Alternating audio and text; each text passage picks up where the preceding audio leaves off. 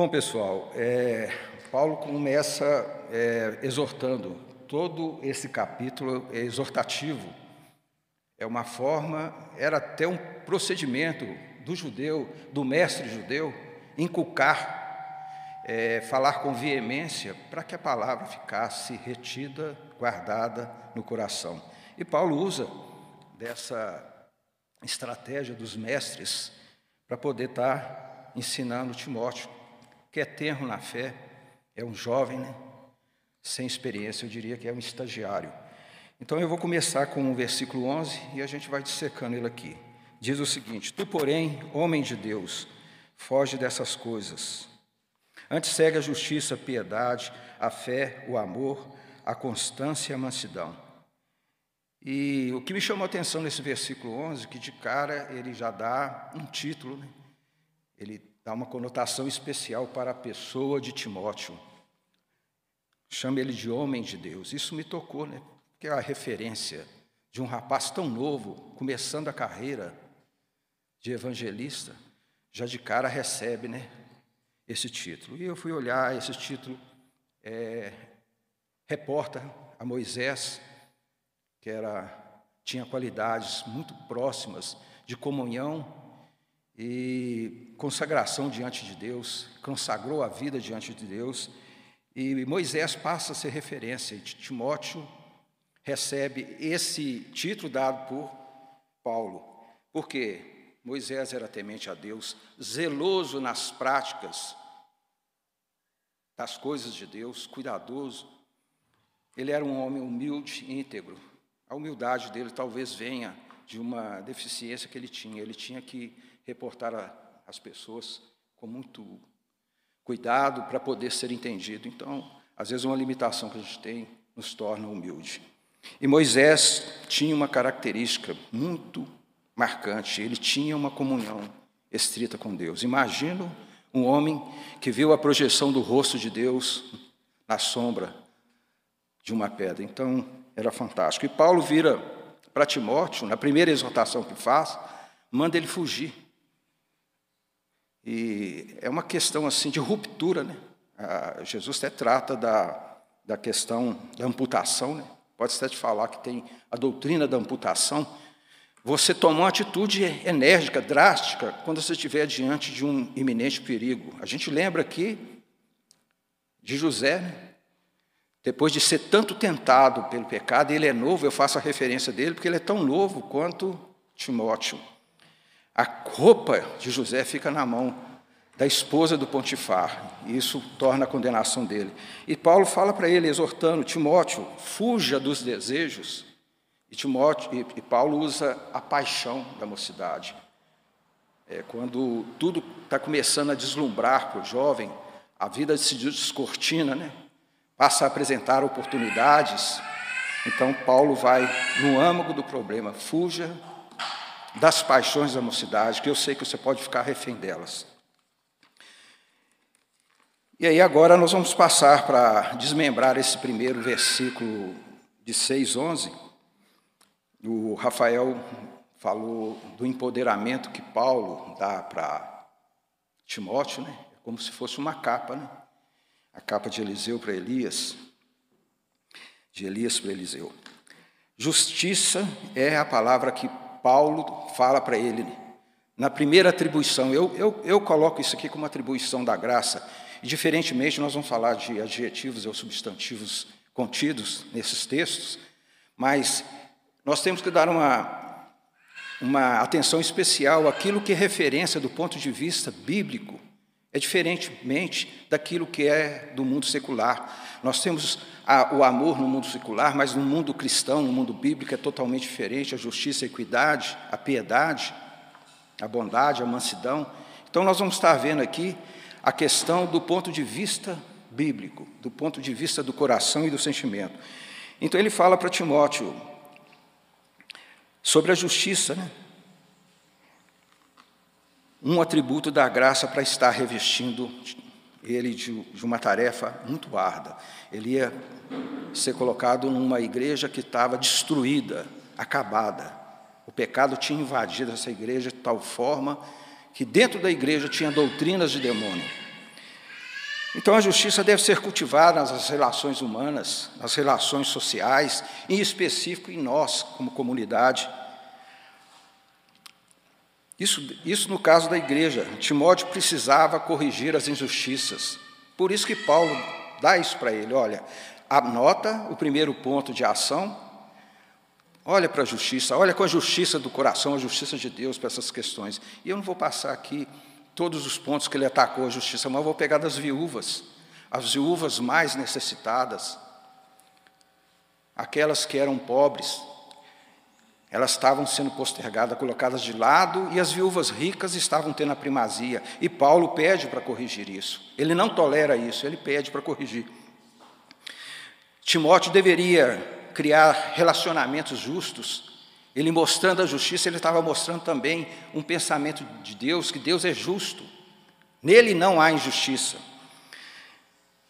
Todos poderiam, através do senso de justiça, de desenvolver, através do aprendizado, da correção que Timóteo faria com a igreja, todos poderiam desenvolver isso sem parcialidades, Todos teriam um tratamento comum, porque a partir do momento que Timóteo começa a emanar isso e mostrar que esta justiça é diferente da justiça dos homens, isso começa a contagiar. Então o objetivo é isso, é esse: conviver a fé sem parcialidades.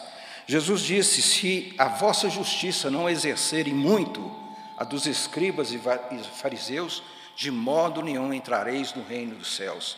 Jesus coloca dois ícones da lei e do pragmatismo escrito, né? que eram os escribas e os fariseus. E Jesus fala: a sua justiça tem que estar acima desse patamar. Aí que eu vejo os vislumbres da graça no Evangelho de Paulo. Nós não temos como sobressair, sobressaltar esse patamar, mas com graça nós não vamos ficar tentando sobressair sobre eles, porque eles estão debaixo de uma lei eles estão debaixo de um regimento. Então, a graça vai nos facultar, ela vai nos favorecer a viver essa justiça com equidade, com justiça mesmo. O outro ponto, ele fala: segue a piedade. Paulo exorta Timóteo na prática da piedade. E é interessante né, que ele fala assim: exercita-te. É um verbo que se aplica numa ação. Você vai partir de você, do seu coração, da sua natureza, você vai fazer um exercício para que você tenha piedade. Interessante disso é o seguinte: eu não quero falar aqui que Paulo identificava em Timóteo a falta dessas virtudes da graça, mas Paulo estava falando que ele deveria exercitar, começar a colocar para dentro, ter um olhar mais piedoso, porque onde ele iria, onde ele ia desenvolver a palavra dele, ali estava carregado, estavam pessoas que tinham, estavam em situação que ninguém olhava para eles com um olhar piedoso. No contexto da igreja de Éfeso, Timóteo tinha que conhecer as pessoas, a vida delas, entrar no mundo delas, participar delas, até porque ele precisaria saber do drama, como que vive o coração dessas pessoas e ajudá-las piedosamente Paulo devia conhecer as limitações e aquilo que inquietava essas pessoas. A piedade, ela tem um olhar muito especial, né? Você às vezes vai procurar pessoas que elas não vão se apresentar, elas vão ficar no mundo fechado até pela dor que elas sentem. Então a piedade tem esse olhar de você buscar pessoas que estão carentes, precisando da ajuda, de um conforto, do consolo. E no nosso caso, né, envolver, cuidar. O outro ponto segue a fé. Timóteo deveria demonstrar a fé genuína, baseado na conversão dele, baseado na, na, experiência que ele teve com Deus, nas revelações que ele teve com Deus. Isso fez a fé de Timóteo. E a fé de Timóteo, nós vamos ver aqui que fé sólida. Aonde foi o ponto que a fé de Timóteo começou a, solidificar? Então, Paulo fala para ele: pratica o que você já tem. Eu sei que você já tem isso dá uma dimensão, eleva essa fé, porque o local que você vai, as pessoas já perderam isso. E a fé tem uma característica muito profunda, né? Ela carrega o amor de Cristo. O justo viverá pela fé. O justo viverá pela ação de Deus na vida dele. Isso já é amor, porque Deus nos escolhe independente da nossa condição e direito de receber alguma coisa. E a fé também tem alguma coisa muito bacana, ela contagia as pessoas.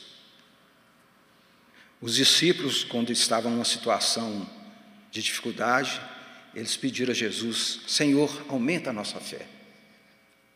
A fé é um dom. Então, quando você é imbuído de fé e você ora com uma pessoa, às vezes as pessoas falam: Que oração bonita que você fez. Não, gostei da palavra que você deu.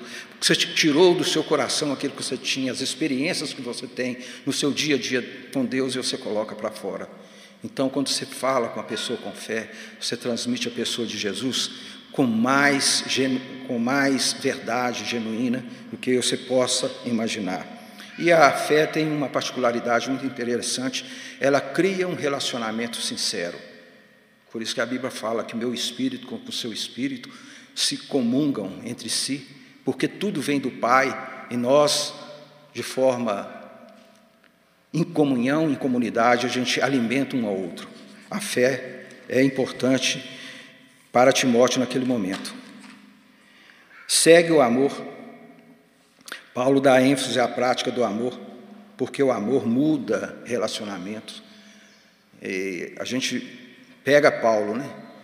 Um casca grossa, fariseu dos fariseus, um homem de uma crueldade acentuada, a Bíblia fala que ele respirando ódio, né? Desejo odioso, ele foi pegar cartas de recomendação. E você vê Paulo recomendar amor. Você vê como que a graça abundou na vida de Paulo. Um homem que era terrível e de repente está falando em amor. E Paulo escreve uma das cartas mais belas que eu já vi, Coríntios 13. O amor finalizando, né, o amor tudo sofre, tudo crê, tudo espera. É o final que ele fecha essa carta. Ele fala para Timóteo: tem amor, porque você está indo para um lugar que a principal destruição dessa igreja foi a falta de amor. E quando você tem falta de amor com Deus, isso é sintomático, você tem para com o seu semelhante, você tem com o seu próximo. Não tem relação sadia em você exercitar amor se você não ama a Deus.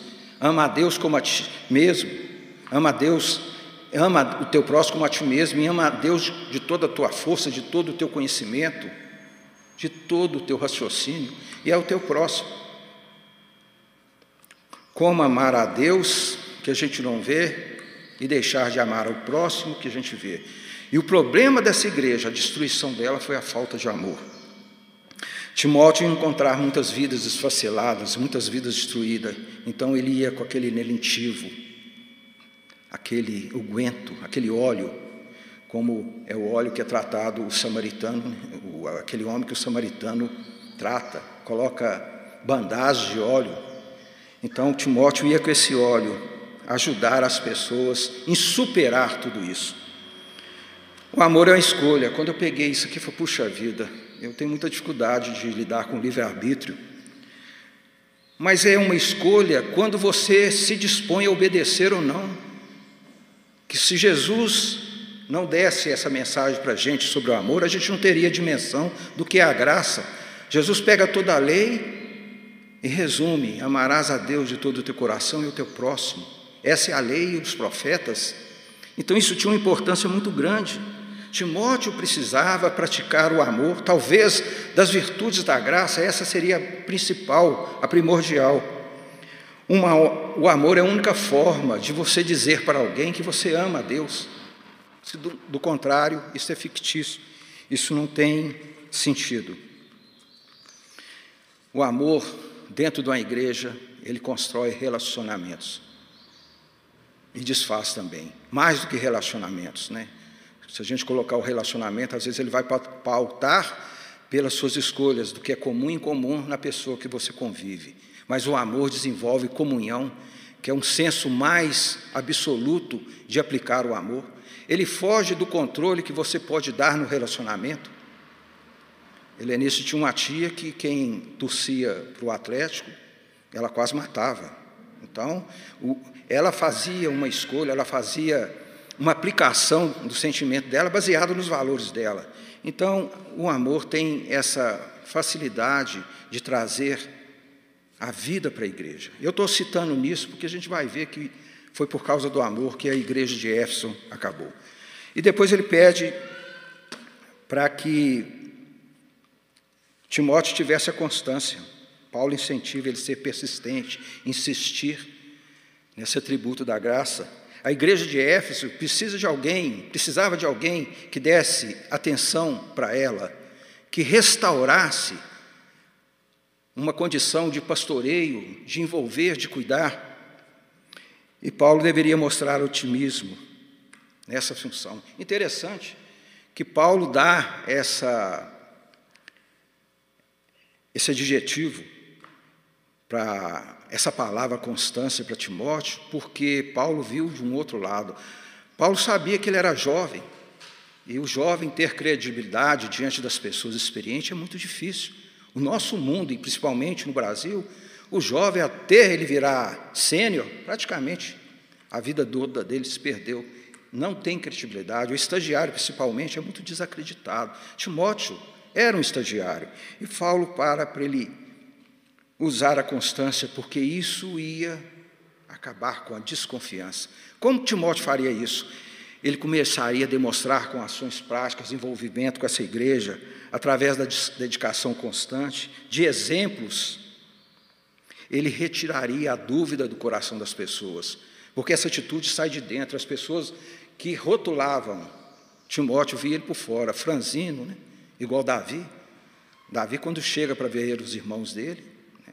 os irmãos dele esbravece com ele, porque, olha, o que você veio fazer aqui? Você é presunçoso. E Davi era ruivo e franzino. Mas é interessante, né? Deus usa esses vasos, né? Davi foi usado não na condição física dele, mas ele foi usado porque ele tinha um coração. E Paulo sabia disso. Então, Timóteo agindo com essas, essas qualidades, ele ia impactar essas pessoas e ia ser aceito. Muito prático, né? Segue a mansidão. Paulo recomenda a mansidão, pois é a prática dessa virtude da graça que produzirá paz. É muito interessante isso, né? O manso consegue produzir um estado de espírito, ele consegue produzir uma condição de ambiente. E por incrível que pareça, um ambiente que tem, tem as pessoas mansas, ele pode até desenvolver o evangelho. A mansidão leva à paz. Então ele pode desenvolver o evangelho com mais envergadura, com mais atenção das pessoas. Ele cria uma situação propensa para o desenvolvimento do evangelho. Porque fora disso as pessoas estão aguerridas umas contra as outras. Então, quando ele desenvolve a mansidão, ele aplica a mansidão nos tratos, nas relações dele, ele cria um ambiente saudável. Jesus mesmo tem essa qualidade, ele fala: Aprendei de mim, porque sou manso. Jesus é exemplo a seguir, irmãos. Mas quando Paulo vira para os discípulos dele e fala assim: Vocês devem me imitar. Eu falei, meio soberbo, né? Não. Paulo seguia Jesus com tanto afinco, com tanto amor, com tanta dedicação. A graça foi tanto, tão abundante na vida dele que ele passou a ser um seguidor exímio de Jesus. Antes ele era exímio seguidor da lei, agora ele passa a ser um seguidor exímio de Jesus. E ele chega ao ponto de falar assim: Olha, se você achar que Cristo está muito longe de seguir pelo, pelo ser um Deus, mas pode me seguir. Eu sou o reflexo dele em carne e osso e espírito. Pessoal, aqui a gente termina então essa, essa separação dos versículos, né? E, eu, como eu falei, Paulo tinha Timóteo como um estagiário. E Timóteo pega esse conselho e vai aplicar. Porque se Paulo colocou isso para ele, é porque ele não tinha. Então, são todas as coisas que foram colocadas para ele, as virtudes da graça, para ele começar agora a trabalhar. Nós pedimos a Deus amor, paciência. Deus coloca pessoas no nosso caminho para a gente exercitar. E Paulo fala: exercita-te nisto. É prática. Ele não vai chegar e bater na sua cabeça, agora estou te dando, né? como uma condecoração que ele vai colocar no braço. No meio militar tem isso. Eu estou te condecorando, não. Eu vou colocar situações propensas para você exercitar a fé. Ele falou isso com os discípulos: dê vocês alimento para eles, eles estão com fome, dê vocês alimento para ele.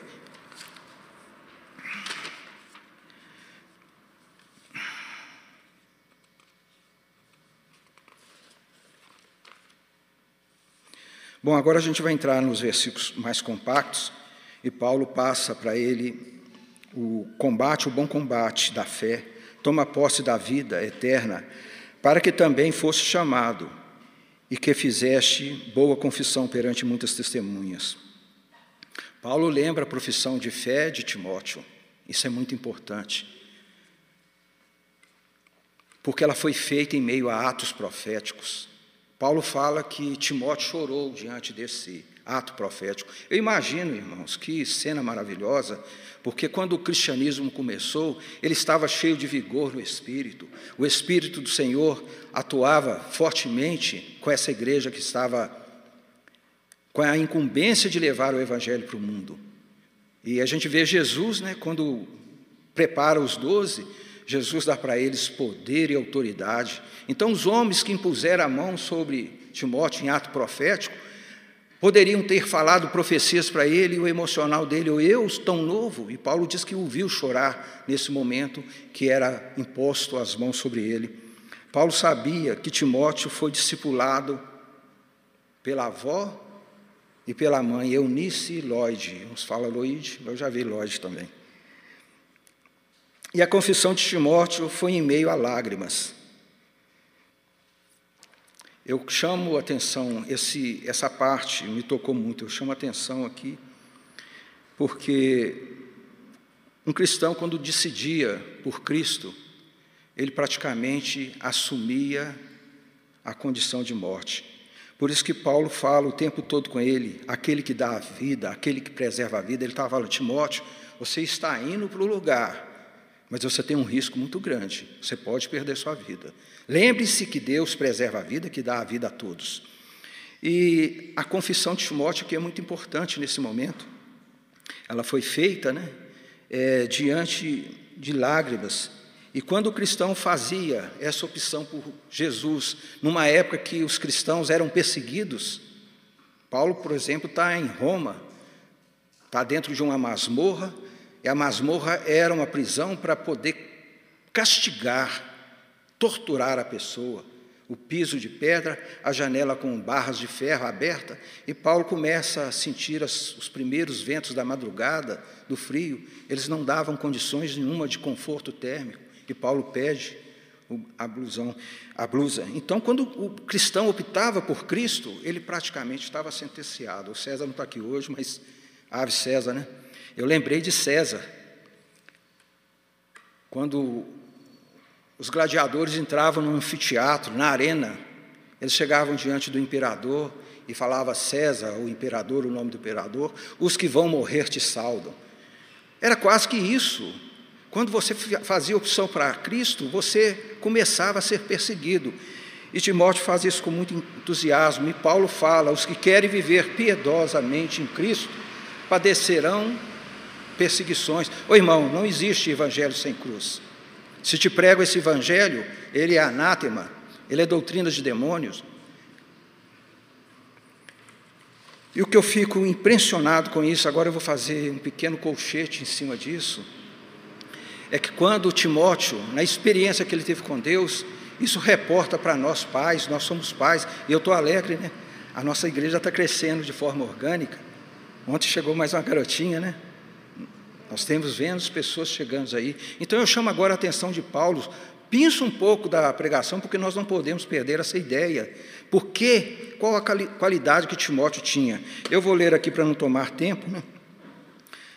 Está em Deuteronômio, me parece 6. Ouve, ó Israel, o Senhor é o nosso Deus e é o único Senhor.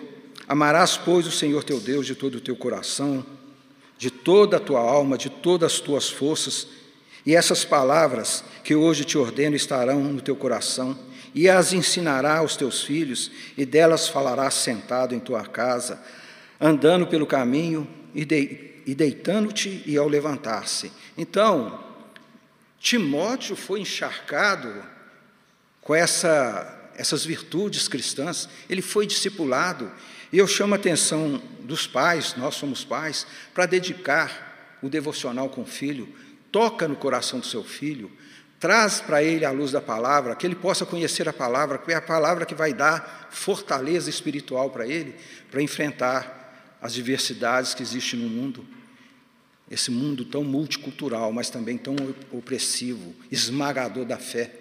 Então, a avó de Timóteo e Eunice, Loide e Eunice, trabalham no coração de Paulo a ponto de, de trabalham no coração de Timóteo a ponto de Paulo é, achar interessante isso.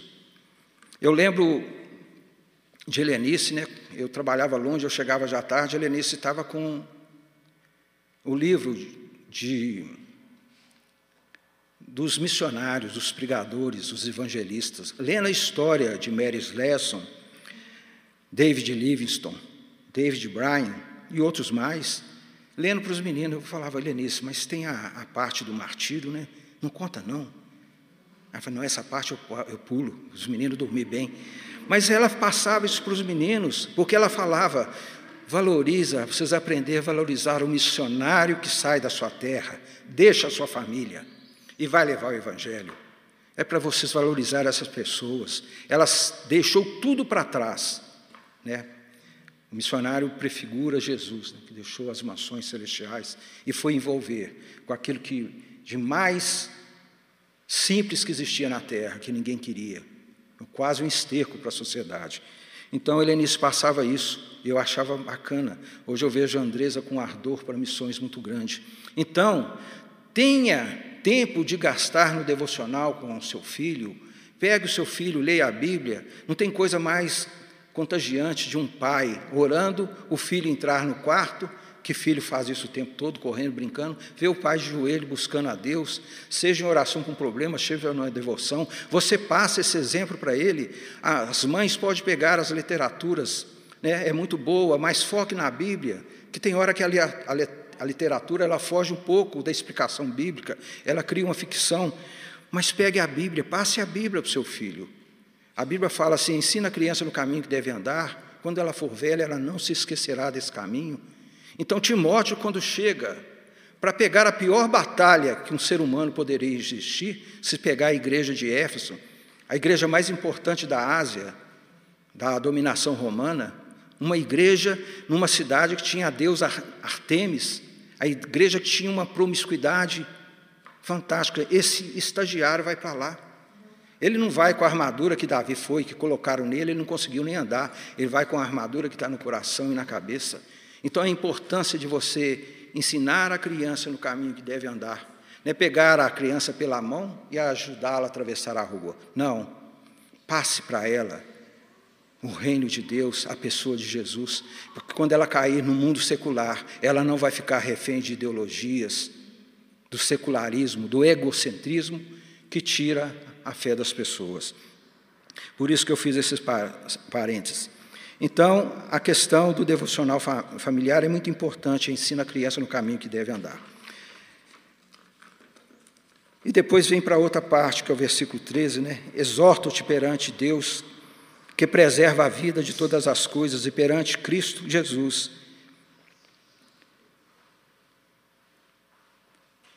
E que diante de Pôncio Pilatos fez boa confissão. Quando eu vi isso aqui, irmãos, explodiu minha cabeça. Falei, puxa vida o exemplo, Jesus testemunhando diante de Pontos Pilatos, mas porque eu tinha referência de Isaías 53, que faz a menção sobre o servo sofredor. A Bíblia fala que Jesus desceu para um matadouro como ovelha muda. Como poderia acontecer isso? Jesus chegar lá e começar a dar um testemunho. Que testemunho é esse que Paulo fez questão de contagiar Timóteo? Paulo quis mostrar Jesus em condição de sofrimento e testemunhando. Jesus disse que o reino dele não era desse mundo.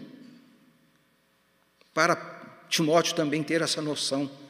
Por isso que Paulo fala: combati o bom combate guarda a fé. a fé que eu vou ser usado, que vai ter referência para mim lá em cima. Ele mesmo fala: deste mundo nada levamos.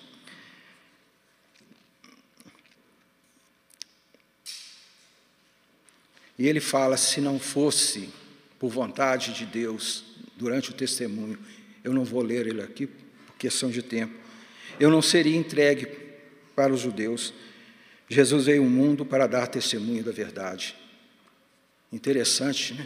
Que quando ele está naquele momento tão difícil, Jesus poderia ter. Isso para mim, irmãos, é uma, essa passagem é uma explosão da graça. Jesus poderia recorrer a tantas pessoas que ele curou. Interessante, se ele recorresse, viria o curado ou o libertado, viria os pais deles, os parentes, os vizinhos. E Jesus colocar de lado essas pessoas, ó, vocês vão fazer coro ao meu favor. Mostra para as autoridades que eu sou uma boa pessoa, eu sou um justo. Mas ele poderia também né, pedir ao centurião, ele curou o servo do centurião. Olha, eu estou sendo julgado por Roma, vem aqui, constrói um álibi ao meu favor, me defenda, fala para eles que eu também sou bom. Ou então eles poderiam ter chamado os anjos, aqueles anjos que o serviram quando ele estava no deserto, depois de ter jejuado 40 dias. Mas ele não fez isso, irmãos. Ele apenas ficou calado. Isaías fala que ele foi como ovelha para os tosqueadores, pessoas cruéis. Eu estava lendo sobre a tosquia, né? aquele, aquele cordeiro, aquele carneiro que já produzia pouca lã. Os tosqueadores não tinham muita paciência com ele, então cortava de qualquer forma. E arrancar o, o último pelo que tinha e depois sacrificava o cordeiro para matar a fome. Então, essa é a história. Então, Jesus foi para o matador enfrentar esses tosqueadores. E ele rejeitou, então, esses auxílios. E dos anjos, se ele chama um anjo só para auxiliá-lo. Eu estava lendo Isaías que um anjo saiu de noite para guerrear por Israel. E quando amanheceu o dia, tinha 185 mil cadáveres. Então, um anjo só, o que, que faria? Eu, eu tenho certeza que ali não tinha 10% do que caiu, a turba não era 10%. Então, o que, que eu estou contando esse lado pesado para mostrar que Jesus recusou tudo isso por amor e graça. E Paulo faz, menciona que Jesus testemunhou diante de Pontos Pilatos, não foi para defender ele, não, porque ele já estava para ser executado, comparando com Paulo como oferta de libação. Então os dois estavam ofertando ao Senhor as vidas deles. Paulo, sabendo que ia ofertar a vida dele como libação, derramar o líquido, derramar o sangue dele, Jesus sabia que ele faria isso pela cruz. Interessante né, que nesse momento que Jesus fica calado e Pilatos pergunta para ele: Não sabes que eu tenho autoridade para te, te libertar? Ele fala: Não terias se de cima não te dá, não te foi dado. E Pilatos pergunta para ele o que é a verdade. Antes de Jesus responder, Pilatos vai. Pilatos nunca teve os 40 centímetros tão perto da salvação. Ou, ou 30, isso não importa. Pilatos vai e Jesus fala o testemunho verdadeiro, a verdade, porque eu sou a verdade, e os que são da verdade me conhecem, os que são da verdade me conhecerão, e com certeza toda aquela turba que estava ali não era da verdade. E a mulher de Pilatos tentou avisá-lo: não se envolva com esse justo. Eu tive sonhos terríveis a respeito dele. Engraçado, né? O justo saiu da boca da mulher.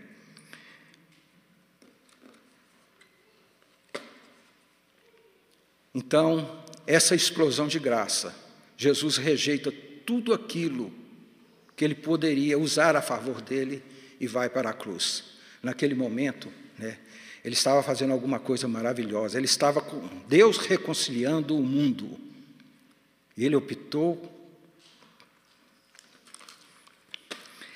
pela gente, isso é bom demais. Vamos lá no versículo 14, que diz o seguinte: que guarde o mandamento imaculado, irrepreensível, até a manifestação do Senhor. Paulo está pedindo que Timóteo seja um fiel depositário.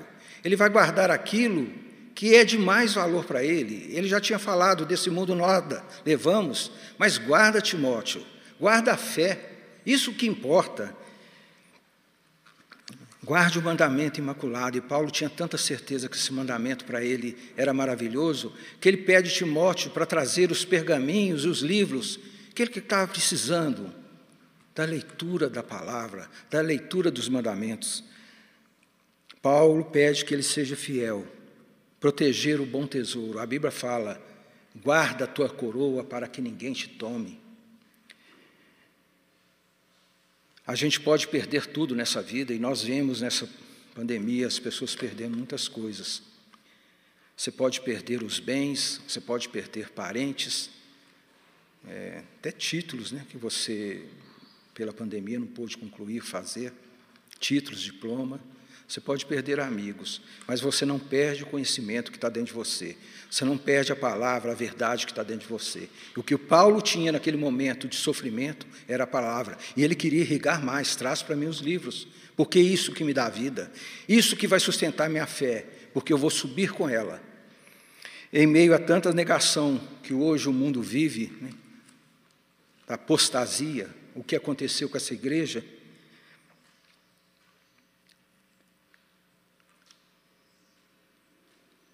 você ser tido por fiel, guardar esse fiel, vai garantir você de não envolver com isso. Eu gosto da ficção em dados momentos, né? a gente vê o filme O Livro de Eli. Ele perdeu o livro, mas onde estava o livro? É uma ficção, mas estava no coração e na mente dele. Interessante, eu gosto dessa parte, que quando ele, num divã, começou a recitar fielmente a palavra, né? E ele fala a Bíblia, King James, eu gosto muito dessa Bíblia, ele fala com aquilo que sai naturalmente dele, porque estava guardado no coração. Davi fala: Escondi a tua palavra no meu coração para não pecar contra ti. A letra mata, mas o espírito vivifica.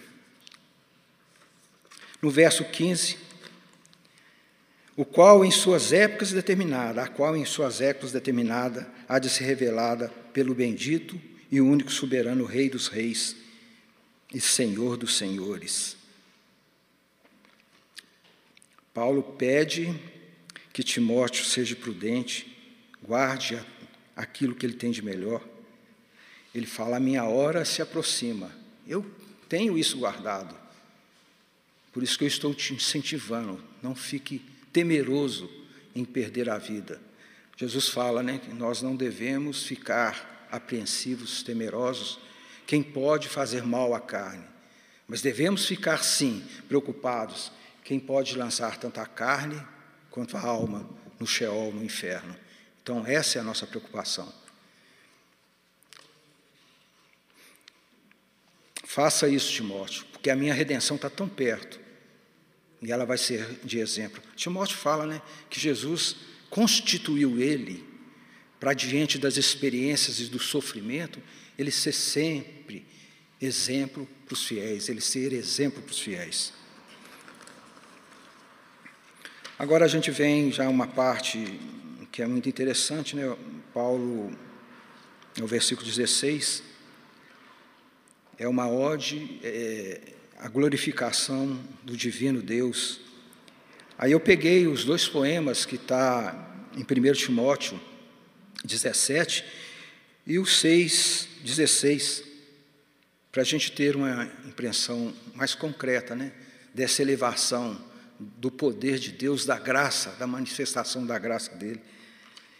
E ele diz o seguinte: Assim, ao Rei eterno, imortal, invisível, Deus único, honra e glória pelos séculos dos séculos. Amém.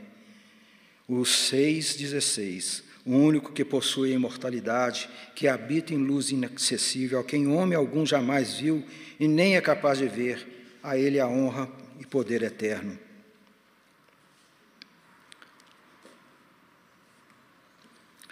Interessante, né? A gente não focou aqui dos pecados da igreja de Éfeso. Mas a gente viu que Timóteo, se não fosse a graça de Deus, ele seria um membro dessa igreja, envolvido em toda a pecaminosidade dessa igreja. Nós, irmãos, se formos olhar o nosso pecado, a nossa condição de, da natureza caída, nós não somos diferentes da igreja de Éfeso. Alguma coisa começou a acontecer nessa igreja que destruiu essa igreja praticamente.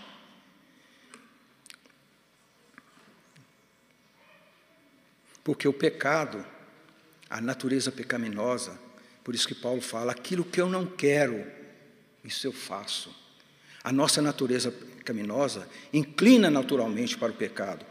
E se nós pegarmos aqui, pautar todos os pecados dessa igreja, a gente fala: nossa, vocês são pecadores. Nós somos tão pecadores quanto eles. E eu vou mostrar por quê. A Bíblia fala isso. Porque muitas das vezes, né, que nós temos a condição de expressar as virtudes da graça em favor de alguém, a gente não faça, a gente pre, é, prefere fazer um proselitismo, um seletivismo, dar preferência, parcialidades e por aí vai, imparcialidades. Né? E isso afeta demais. Isso começou a afetar a liderança daquela igreja e culminou destruindo a igreja, culminou destruindo os membros, aquilo que é mais valioso na igreja. Paulo era líder, estava entregando a vida dele para aqueles que iam ficar. Jesus estava entregando a vida dele para aquele corpo que ia ficar, que é a igreja dele. Então o líder, ele sacrifica, não vou dizer aqui, a ponto de morrer, mas se isso acontecer, sabendo que o legado, o testemunho dele vai ficar. É o grão de trigo que morre, mas produz muita semente.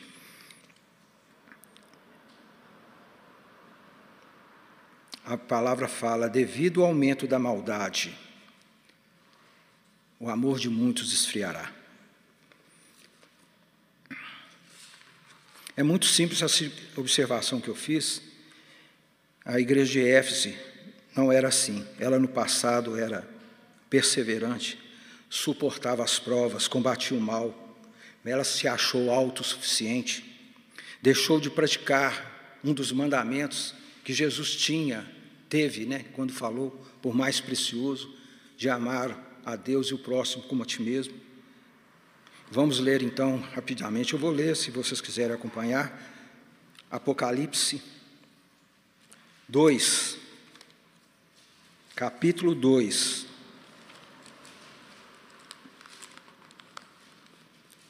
Para a gente entender o que foi essa igreja, o que ela se tornou, destruída acabada, porque ela negou um princípio absoluto. Vamos ler.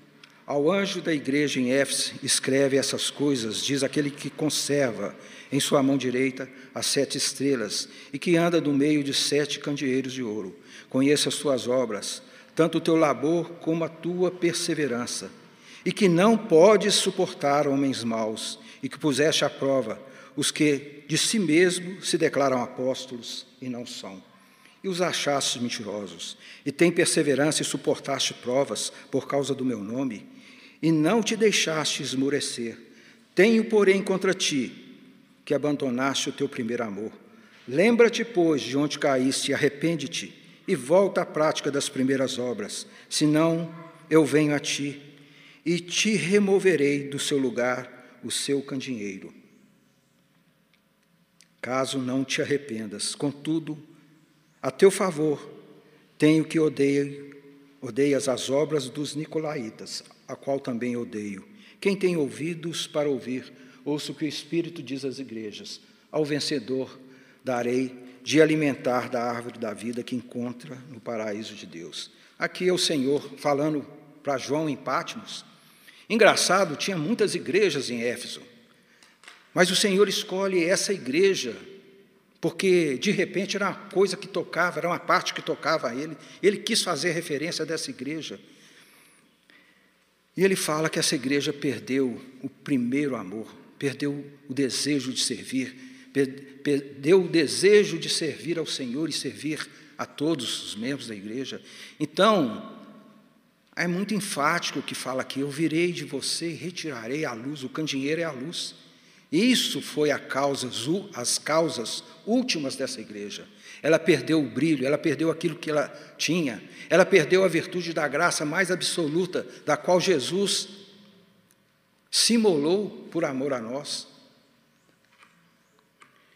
Então, era uma igreja que preservava, que tinha uma vida de fé, de adoração, de comunhão com Deus. Então, para nós fica o alerta, para nós nunca deixarmos de praticar o amor, porque é a causa da nossa existência.